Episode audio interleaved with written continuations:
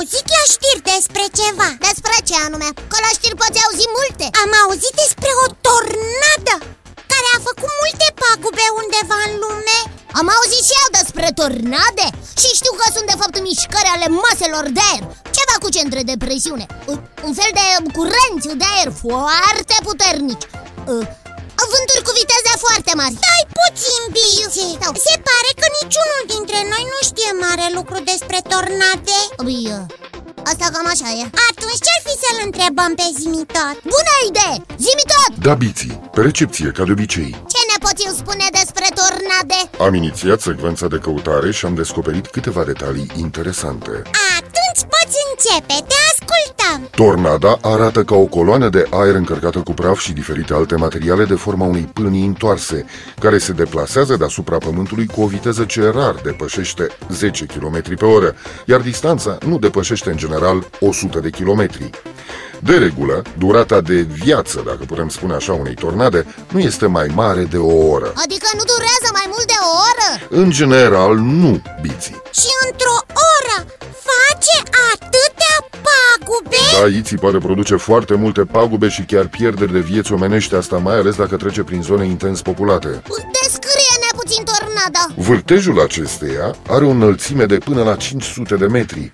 În interiorul tornadei, viteza aerului este foarte mare. Ajunge și la 100 de km pe oră, uneori chiar și la 500. Uite, în anul 1958, tornada care a afectat Wichita Falls, Texas, a avut o viteză de 540 de km pe oră. Uai! Cea mai mare viteză înregistrată vreodată. Așa se explică puterea distructivă a tornadelor. Presiunea aerului în interiorul pâlniei este foarte scăzută, ceea ce face că atunci când intră în contact cu presiunea internă mai mare a clădirilor, acestea riscă să explodeze pur și simplu.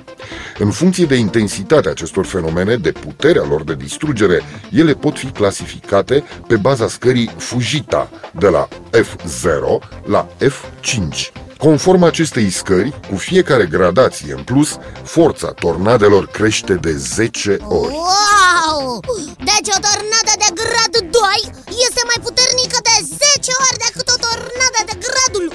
Exact, Biții, dar nu uitați că este vorba de scara Fujita. Procesul de formare al unei tornade este interesant și spectaculos în același timp. Pentru a se forma este nevoie ca razele solare să încălzească suprafața terestră, dar această încălzire trebuie să se facă inegal, adică unele suprafețe să fie mai încălzite decât celelalte, astfel încât aerul supraîncălzit de la suprafața solului să se ridice în atmosferă și locul său să fie luat de aerul rece de la mare înălțime.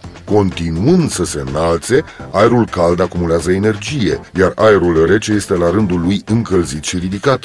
În urma acestui proces, în atmosferă ia naștere un curent care se înalță continuu. În Statele Unite ale Americii, pe câmpiile din sud-estul țării, tornadele iau naștere în următoarele condiții.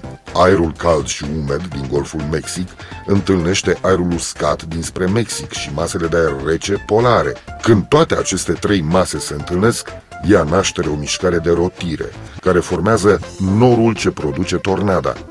Se pare că aerul rece care cade cu viteză spre sol duce cu el tornada în jos și concentrează întreaga forță a furtunii într-un singur punct pe sol. Dacă ar fi eliberată instantaneu, energia unei tornade de nivel F5 ar avea efectul la 5 bombe atomice. Wow!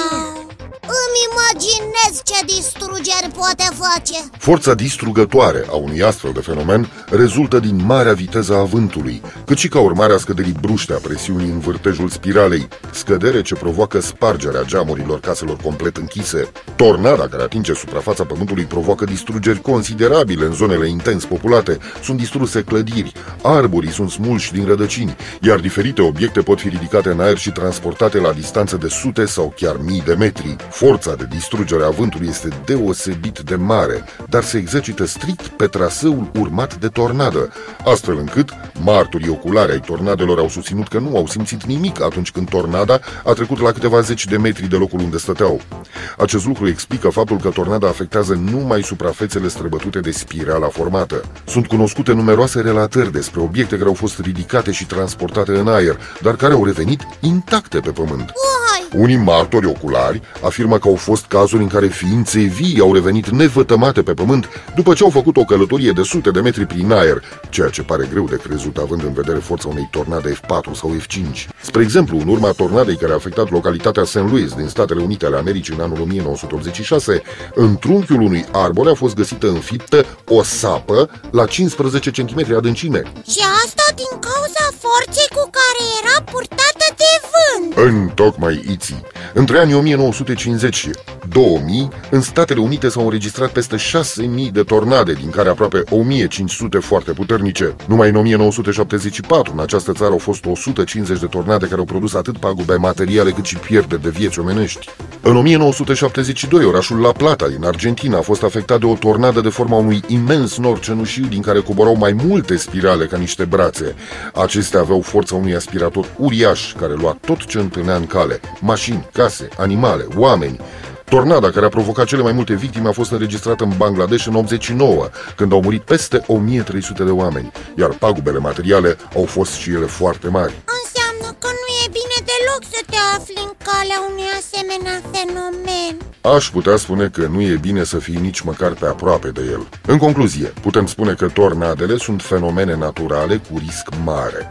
De cele mai multe ori, efectul lor nu poate fi evitat, dar în prezent, ca urmare a atenționării din timp, cam cu 10 minute înainte, pierderile de vieți omenești pot fi evitate. Bine că nu au suficientă energie ca să poată umbla așa Hai hui, zile întregi Da, Biții, așa este, dar să știți că nici eu nu am suficientă energie pentru a mai continua astăzi.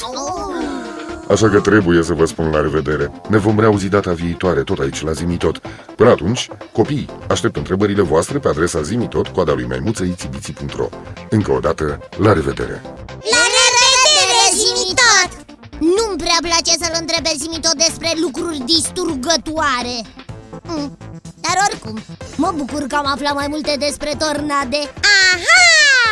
Am să vin cu o tornadă și am să te iau pe sus! Ai.